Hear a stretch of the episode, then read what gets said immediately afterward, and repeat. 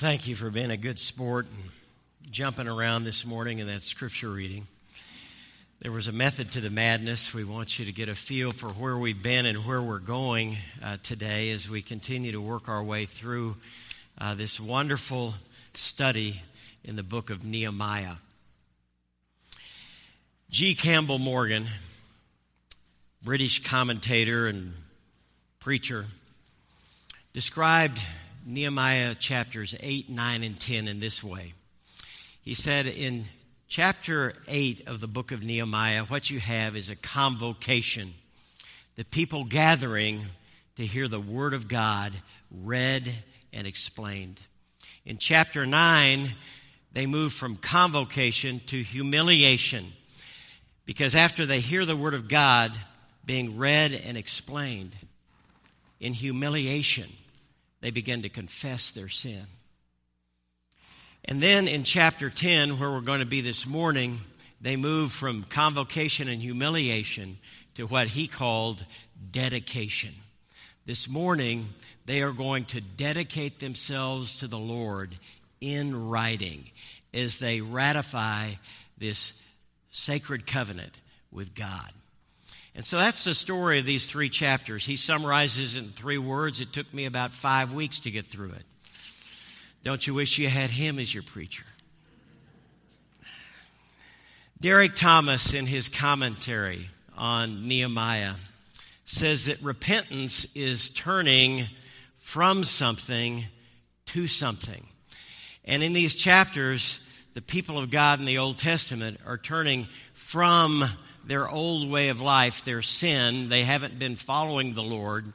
They haven't been living life the way that he wanted them to. They've been, they're turning from that, and they're turning to him.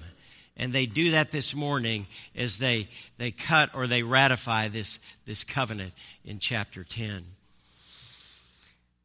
Now, I actually wrote a book. I've written one book in my life. It's called Pursuing Intimacy with God. I've given that book to several of you uh, during the time that I've been here. Many of you know that I, I wrote this thing. And Krista and I talked about it. And uh, one of the things we talked about, I brought some of these things with me from uh, Nebraska. And I've got uh, a box that I don't want to take back with me to Nebraska when I go. And so I'd like to get rid of these things. I'd like to give them away, or I'd like, uh, I, I need to get rid of them. Because people aren't buying them, okay? I'm not one of those prolific authors. But I thought I had something to say when I wrote it. And if you'd like a copy, I'll give you one. Or if you'd like a copy and you'd like to make a donation to our missions fund, uh, then you could make a donation uh, in memory of Krista. She read it, and uh, we were talking about that before she passed away. But in this book, Uh, I tell the story that I've told many of you of uh, something that happened in my life back in two thousand. We were in uh, London, and I took the train with my dad down to uh, John Wesley's uh, house, and we walked into his prayer room. And you've heard me tell this story before. Warren Wiersbe tells it in his book. And I just want to read his experience, and then I want to tell you what mine was like. He said, one of the most moving experiences of my life was when I stepped into John Wesley's bedroom in his London home, into a little adjacent prayer room, and outside the house was the traffic noise of City Road, but inside that prayer chamber was the holy hush of God.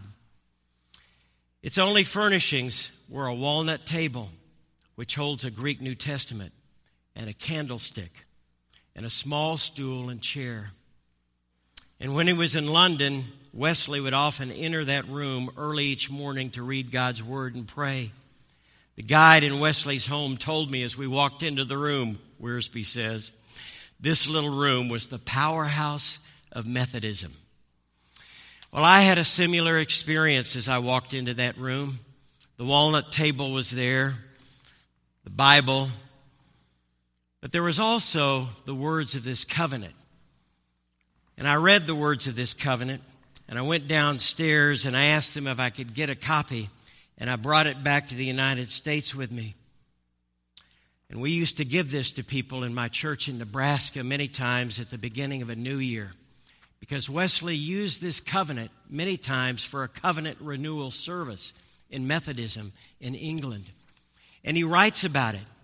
And many times there was spiritual renewal or spiritual awakening, and God stirred in the hearts of the people. The words of the covenant are on the screen, and I want you to read them along with me. You don't have to read it out loud as I read it to you. I'm no longer my own, but I'm yours. Put me to what you will. Rank me with whom you will. Put me to doing, put me to suffering. Let me be employed for you, or let me be laid aside for you, exalted for you, or brought low for you. Let me be full, let me be empty. Let me have all things, let me have nothing. I freely and wholeheartedly yield all things to your pleasure and disposal. And now, glorious and blessed God, Father, Son, and Holy Spirit, you are mine and I am yours, so be it. And the covenant now made on earth, let it be ratified in heaven. Amen. And so many times they would use this as a prayer and a tool to give themselves to the Lord in a new and a fresh way, and God would do a work in their lives at the beginning of a new year. Now, what we've been looking at is the Jewish New Year, and the people ratify a covenant today. It's a little different than the words in this covenant that I read for you, but they give themselves to God in a new way, and God uses this as a turning point in their heart and their life. Doctor Campbell, not G. Campbell Morgan, but Doctor Donald J. Campbell, who was a professor and went on to be the president of, of Dallas Seminary, in his commentary on Nehemiah, Man in Charge, says that when he was a young professor, his the head of his school would often send a memo to the different teachers, and he would say, "Don't say it, write it." And that's exactly what they do in this, this chapter, this, this passage of Scripture. The people of God don't just say it, but they put it in writing. And what we have here at the beginning of this chapter is a list of eighty-two names. And I didn't ask Cliff to read it. There's a reason he skipped ahead to, to verse twenty-eight. What you have at the front end of this chapter is a list of eighty-two different names. And you can read them if you want to. You have a list of twenty-one priests and seventeen Levites and forty-four different leaders who signed their name to this covenant. They don't just say it, they write it. And there's something very powerful about writing it down, making a commitment to the Lord, not just in your heart or with your words, but signing your name to it. And if you journal, you know what I'm talking about. And you put it down on paper, and it holds you accountable. And so that's what they're doing here as they, they begin this experience, this, this dedication of themselves to the Lord. Now, I want you to see that there are four parts to this covenant in this chapter, this agreement that they enter into in writing with God. And the first thing that you're going to see is that they make a pledge. They pledge themselves in a new way to obey God's word. And so that's the overarching part of this agreement that they enter into in this this covenant on this occasion. Look at verse twenty-nine, which Cliff read for us. The Bible says, "And the rest of the people," that is all of the people that were gathered there, all of the people that weren't part of the eighty-two that signed it, and it, actually there were eighty-three because Nehemiah put his signature on this too. The rest of the people, and all of these now join their brothers and the nobles and bind themselves with a curse and an oath to follow the law of God, given through Moses, the servant of God, and to obey carefully all of the commands regulations and decrees of the Lord, our Lord. I think what we have here is really a covenant renewal, because back in Deuteronomy chapter twenty-eight and twenty-nine, the children of Israel, the Jewish people, enter into a covenant with the Lord their God on the plains of Moab. And now years later, curse or blessing, they enter into this agreement again with the Word of God and what Moses gave them back in the book of Deuteronomy. And it's all about obedience. Obedience is one of the evidences that we love the Lord our God. You've got your Bible with you today, and I hope you do. I hope you don't come in here on Sundays without a Bible or without some means of getting the Scripture. Turn to John chapter fourteen, verses twenty-one and twenty-three. John fourteen, verses twenty-one and twenty-three. It's not just about hearing the Word of God. It's not just about coming to church on Sundays and listening to some guy that's about five foot whatever. Yes, I'm over five feet, okay? It's not just about coming and listening to whoever read and preach the Word of God. It's about doing the Word of God. It's about obeying the Word of God. It's about putting the Word of God into practice. Obedience is the doorway to renewed intimacy, intimacy with the Lord Jesus Christ and with, with God the Father. Listen to what Jesus says here in these verses. Whoever has my commands and obeys them. This is the New Testament now, not the Old Testament. It's not Nehemiah chapter ten, verse twenty-nine now. It's Jesus, John chapter fourteen, verse twenty-one. Whoever has my commands and obeys them, he is the one who loves me. And he who loves me will be loved by my Father. And I too will love him, and I will manifest myself. I will show myself to him. One of the keys to God manifesting himself to you, making himself known to you, is obedience, putting his commands into practice. Jesus replied, if anyone loves me, he will obey my teaching.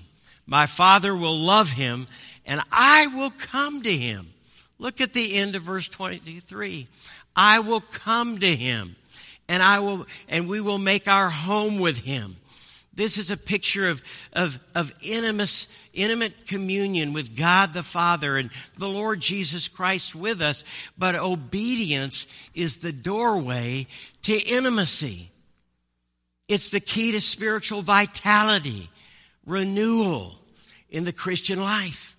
It doesn't do any good to come and sit and soak or sleep or whatever whatever you do on Sundays, if you don't walk out of here and do something with what you hear. And so this is what they're doing on this occasion. They're pledging themselves. Look at verse twenty-nine again in Nehemiah ten. They're entering into this sacred agreement, this covenant with God, that they will, in a new way, in a fresh way, in a deeper way, obey the commands of God. They're going to put into practice what they've been hearing.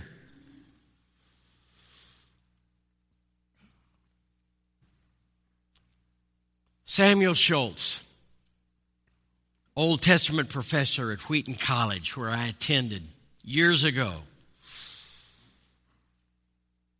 made this observation.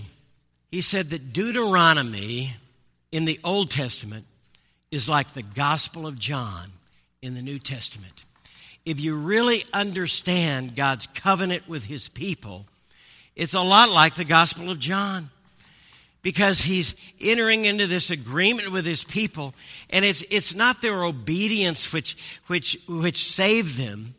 Christianity is a relationship. It's not a set of rules and regulations we follow for just the sake of following a set of rules. That's not what Christianity is about. Christianity is a relationship. But once we're in that relationship as God's covenant people, and the Jewish people were his covenant people, once we're in that relationship, he gives us commands to follow for our well-being and good. It's not the commands that save us, but he gives them to us for our well-being. He's the one that made us. He's the one that knows how we function best. And if we'll follow the recipe book, if we'll follow the book and live it out, it's for our good. And it will lead to spiritual vitality in our relationship with him. And so there's a reason they're doing this on this occasion. Now, I'm going to hit the pause button for just a moment. And if you're following along in your notes, I'm on page two. And I want to make a couple of observations. One of the things that concerns me, and this isn't in the text, but I think it's a an application, a possible application from what we're studying today. One of the things that concerns me about the modern worship movement is the emphasis on feeling and experience. We live in a very digital and existential age. And if we're not careful, I think we run into the, the possibility, the danger of sending a subtle message that we that that we don't genuinely worship God unless we feel God. Now, don't get me wrong. I love emotion. And I love to come into church on Sundays. And you've seen me up here sometimes. I'll get tearful. I'll get emotional sometimes. And I love to get emotional when I sing. Because when I when I feel it, it's like, wow, God is here. God is close to me. And I love emotion. I, I love it when God gives me emotion. But there's a subtle danger, I think, in our modern culture of equating feeling and emotion with intimacy with God. And somehow we walk out, and if we felt it, then, man, I really worshiped, worshiped him today. God was here. God met us. And if I didn't feel it, and if I didn't experience anything, and if I didn't have any feeling that went with it, and somehow I didn't connect with God. But I don't think that's biblical. And it's something that concerns me about the modern worship movement. Because we live in a very existential, experiential age. And we're looking for emotion. We're looking for experience. We're looking for feeling. And if somehow if I don't have it, then, then, then God isn't there. But if, if I understand Nehemiah ten accurately, and if I understand John fourteen accurately, the acid test in the Christian life is not feeling an emotion. It's obedience. It's obedience that's the doorway to intimacy and growth and vitality in our relationship with the Lord. And so I think it's very important to understand that as we study the Word of God. God's presence and renewing work in our lives, the evidence of that is life change, a changed life, putting into practice the Word of God as we study it together. Now, I'm going to really start to meddle now. I've got a slide up here that I want you to read on the screen. I think that three of the great satanic deceptions of our modern age, three great lies, are that we can measure our spiritual vitality and maturity by emotion, experience, or feeling. Now, again, don't get me wrong. When the choir was up here singing, um, what was it again? Not to God be the glory. What did you call it? Like, proclaim the glory of God. I had Steve Green in my head. Because I remember listening to him sing that song. And when he sings that song, I could hear his voice. And Candy almost sounded like a female uh, Steve Green this morning. I, the, the hair on the back of my neck would stand up, you know, and I'd get emotional. So there's nothing wrong with emotion or feeling.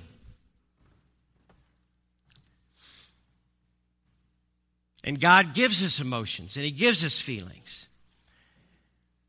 But it's not the acid test. It's not the way we measure spiritual vitality and maturity. Now, another danger, I think, is measuring our spiritual vitality and maturity by information. And I've already preached that this morning, but I'm going to repeat myself because I want you to get the point. If you're measuring your spiritual maturity this morning, or the level of your spiritual vitality and how alive you are in Christ by how much you know, then you're deceiving yourself, because it's not about what you know.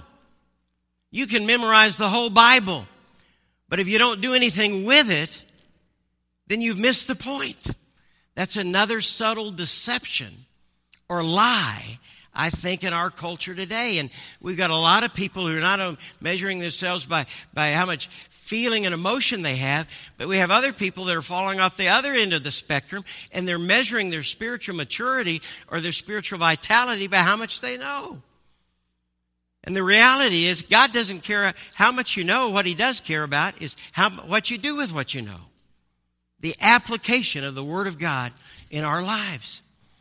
And then the third lie that I think some Christians have bought into is what I would call commotion. And that's just my way of describing Christian busyness, being spiritually active for no real reason. And I think that a lot of times we measure our spirituality by how busy we are. And so if I'm running from sunup to sundown and I'm involved with this, or I'm I'm involved with this program, or doing this for, for the Lord Jesus Christ, then I'm spiritual. But that's another way that we can deceive ourselves, because God doesn't necessarily care how active you are. What he cares about is why you're active, why you're serving him. And so I just want to share that this morning as we continue to work our way through uh, these chapters in the book of Nehemiah. And don't just take my word for this. Check me out. Go back to the book and see if you think this jives with the Word of God. Now, the second part of this covenant that they commit themselves to has to do with marriage. The first was, was with obedience. The second was obedience in the realm of marriage. And so they make a promise now in verse thirty that they're going to renew the observance of God's will for marriage. Notice what they say in verse thirty. We promise not to give our daughters in marriage to the peoples around us, or to take their daughters for our sons. You see, one of the things that was happening in the nation of Israel at this time is they were intermarrying with pagan people. And those pagan people who did not have their faith were leading them down a road away from God, and they were no longer practicing their faith. So notice that obedience begins at home, and obedience begins with the home, and obedience begins in the home, in the marriage relationship. And so now they're going to apply this very specifically to marriage and to the and and to uh, the home. James Garfield said that the sanctity of marriage and the family relation make the cornerstone of our American society and civilization. Who you marry and why you marry them and who you choose to live the rest of your life with is the second most important decision that you'll ever make in your life. The most important decision is your relationship with the Lord Jesus Christ. And if there's anybody in here this morning that you haven't given your life to him, if you haven't trusted Jesus as your Lord and Savior, I'd love to talk to you after this service. It's the most important decision you make. But the second most important decision you make is who you marry. And these people were marrying the wrong people. They were, they weren't following the Lord's commands. And we've given you a lot of scripture here on page three in your notes, where the Old Testament talks about not intermarrying with people that don't have your faith. So Exodus thirty-four, Deuteronomy seven, Joshua twenty-three, Judges chapter three. And then you get to the New Testament, Second Corinthians chapter four, verses sixteen through eighteen. Says the same thing. You're not to be unequally yoked. It's very important that you, you marry someone who's a follower of the Lord Jesus Christ. If you're a follower of the Lord of the Lord Jesus Christ, if you're a believer in, in God the Father, the God of the Old Testament, then it was very important that they married someone that believed in God. And they weren't doing that. And if you read First Kings chapter eleven, verses one through six, and you see what happened in the life of Solomon, or if you read what happened in the book of, or pardon me, not the book, but in the life of Hezekiah or Josiah, they had a covenant renewal ceremony very much like this, because foreign wives were leading people's hearts astray, and people were no longer following God. And so they renew themselves. They make a new promise to follow the Word of God in this area.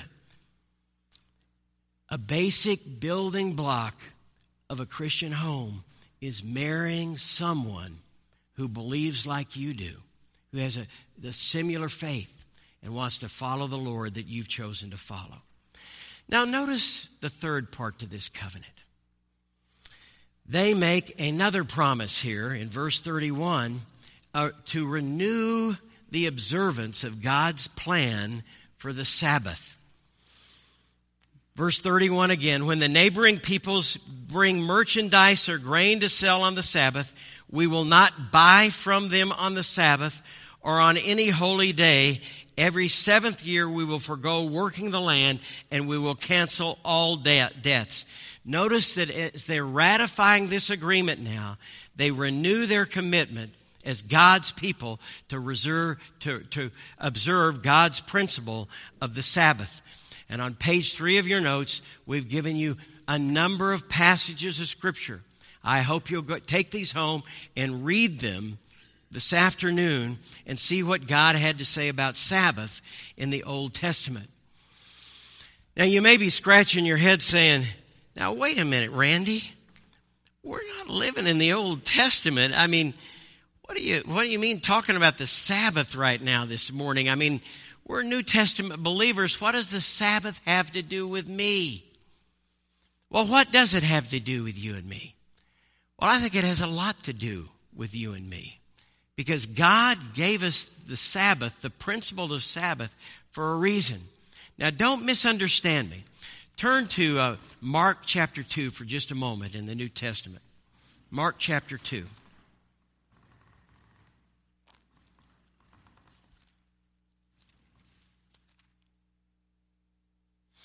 And notice what Jesus said at the end of Mark chapter two, verses twenty-seven and twenty-eight. Remember, the Pharisees, the religious leaders of his day, were criticizing him because they didn't feel like he was observing the Sabbath. And this is what Jesus said. He said to them, "The Sabbath was made for man, not man for the Sabbath." You see, they'd gotten it twisted all around. They were legalistic, and they, they had this long list of minutiae and all this stuff that you had to do in order to re- observe this day. And if you didn't do it, then you weren't religious. And they missed the point. And the point was, Jesus said, the Sabbath wasn't made for man.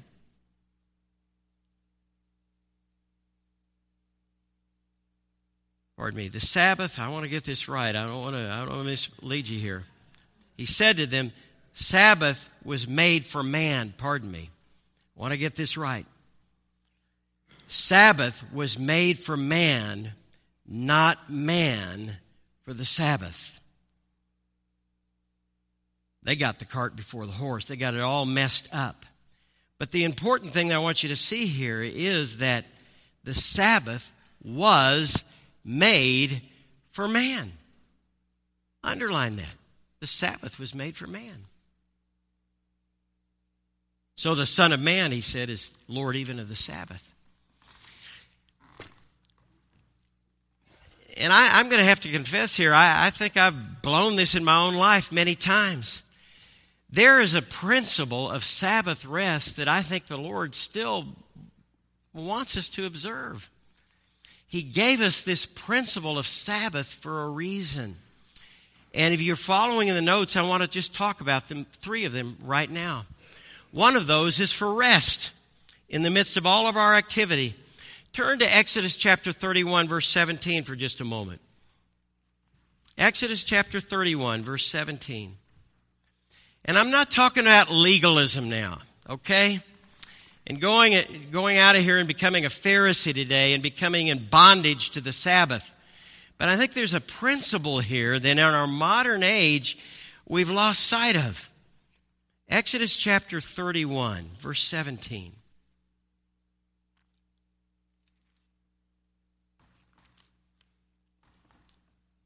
And I'm not a Seventh-day Adventist. I'm not a, a Sabbatarian in that way, but I want you to, to listen to this. Exodus thirty-one, verse seventeen, it says, "It's a sign forever between me and the people of Israel, that in six days the Lord made the heaven and the earth." He ties this right back to creation. In six days he made the, the Lord made the heaven and the earth, and on the seventh day he rested and was refreshed. Now, this is a mystery to me because I don't think God really needs to be refreshed. God is God. He's omnipotent. He's all-powerful. Uh, you go talk to Doug Burden. He'll give you the meaning of this verse after after the service today. But but the, the point here is God is our model for the Sabbath. God in creation is our model. And it says that he rested and he was refreshed. And this word refreshing means to take a, a breath. To catch your breath. It's like a, a breath of fresh air moving into a room so you're renewed. We need rest. And one of the problems in our modern age is we're so busy we never rest anymore. We're going twenty-four seven, including Sunday and Saturday and one a.m. in the morning too. We never rest. And we need to rest. And when we rest, it renews us spiritually and emotionally and physically. And we desperately, we're a people that desperately need renewal. Gordon MacDonald, in his, his old book, Ordering Your Private World, made this observation. He said, "I get the feeling we're a tired generation. Ed- evidence of that fatigue abounds in, a, in multiple articles about health problems related to overwork and exhaustion. Workaholism is a modern wor- word. What's strange about our general fatigue in our society today as a people is the fact that we're a leisure-oriented society. We, we exhaust ourselves recreating. We've got all of this leisure. It's an entire industry. And then we have to come back from vacation in order to rest. We're so exhausted. We probably have more time for leisure than we've ever had before. So why is there so much exhaustion and fatigue today? Is it real? Is it imagined? Or is the contemporary form of exhaustion evidence that we no longer understand genuine rest? And I would say that it's probably we don't understand what God really intended for this. There is a principle of Sabbath that God wants us to observe in our lives. And one of the reasons is he knows we need rest. Now, there's a second reason for Sabbath, and that's reverence. Notice the little phrase, "or any holy day," in this verse of Scripture. Sabbath is not just a time for rest and refreshing and refocusing. It's also a time for remembering what God did for us on the cross in and through Christ. Deuteronomy five fifteen ties Sabbath back to, I think, God's redemption of his people from Egypt. When we observe Sabbath, we remember and we reverence God. There's very little of reverencing of God many times that goes on in our culture on Sundays anymore because we're just so busy charging here and going there. That's another reason he gives us this principle. And when we we pause to not only rest but reverence God, it renews us. It's reinvigorating. It brings spiritual, renewed spiritual life into our heart and life. And then the third reason I think he gives us his principle is for restoration. Notice the little phrase, every seventh year. Every seventh year we will forego working the land and we will cancel all debts. Now, this is an amazing principle. Can you imagine this happening with your local banker?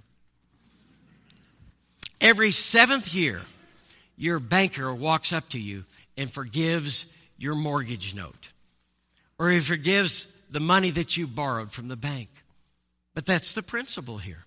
Every seventh year, they were to allow, the, let, let their ground be fallow. They were to, to let it lie dormant so that the poor, the, those that were needy, could, could take from the land. It, it's all about restoration. The restoration of the land. Can you imagine if all of the farmers in America would do this? If every seven years they would let their land be dormant? But you know, I think God knew something that we don't know. It's good for land for it to be dormant. In fact, modern day farmers have discovered that. You know, they, they cycle it through. Back in Nebraska, they'd grow soybeans instead of corn, and, and they'd let it lay dormant sometimes because it, it put nutrients back into the soil. It's all about restoration. And I think Sabbath is a symbol of restoration. When we observe God's Sabbath principle, whether it's every seventh year or every seventh day, but there's a rhythm to life when we're observing the Sabbath in our lives. We experience rest. We pause to, to reverence God. And we experience restoration, renewal in our lives, something that we desperately need. And then the fourth piece to this covenant, and we'll wrap it up, is they made a pledge of renewed obedience to God's plan for giving. Look at verses thirty-two, thirty-four, thirty-five, and thirty-seven, and we're on page four of the notes now. And notice that they talk about the temple taxes and the wood offerings, which is uh, a reference back to Leviticus chapter six, verses twelve and thirteen. They make a pledge to make sure that the fire keeps burning on that brazen altar, supplying it with wood for, for, for the, for the wood offerings. And, and they make a pledge to, to, to give the temple tax and the first fruits of the fruit offerings, which was just an offering which symbolized that the Lord was the Lord of provision, the Lord of the harvest. The first fruits belong to God. And without getting to all the details here in the last seven verses of this chapter, we don't have time this morning. The bottom line is that when we give our lives in a new way to the Lord, then we make a pledge that He's got, He owns all of us. That covenant we recited at the beginning of the, the, this time this morning, that He has our marriage life, our home life. He has our time. That's Sabbath. He has our time. The way we use our time, we want it to honor Him. And then He has our pocketbook too. There were some people back in, in um, I think it was the Middle Ages, when they were baptized, they would they would go under the water and they would hold their sword up out of the water as they were being immersed, because they still wanted to go to war.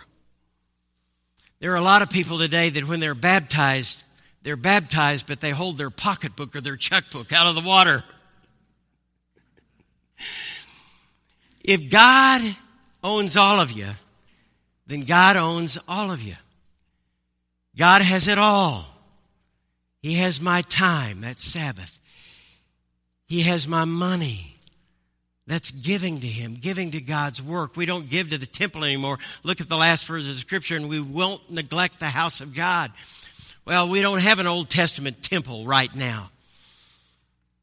We're the temple of God. We're the people of God. But we should be giving to God's work, to God's kingdom, investing in it, if God really owns us.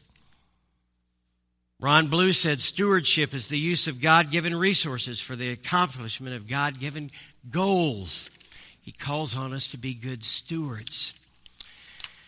And so we're going to end it here this morning. We're out of time. We're going to sing number three fifty-eight, is it? three fifty-eight. This is a hymn of surrender.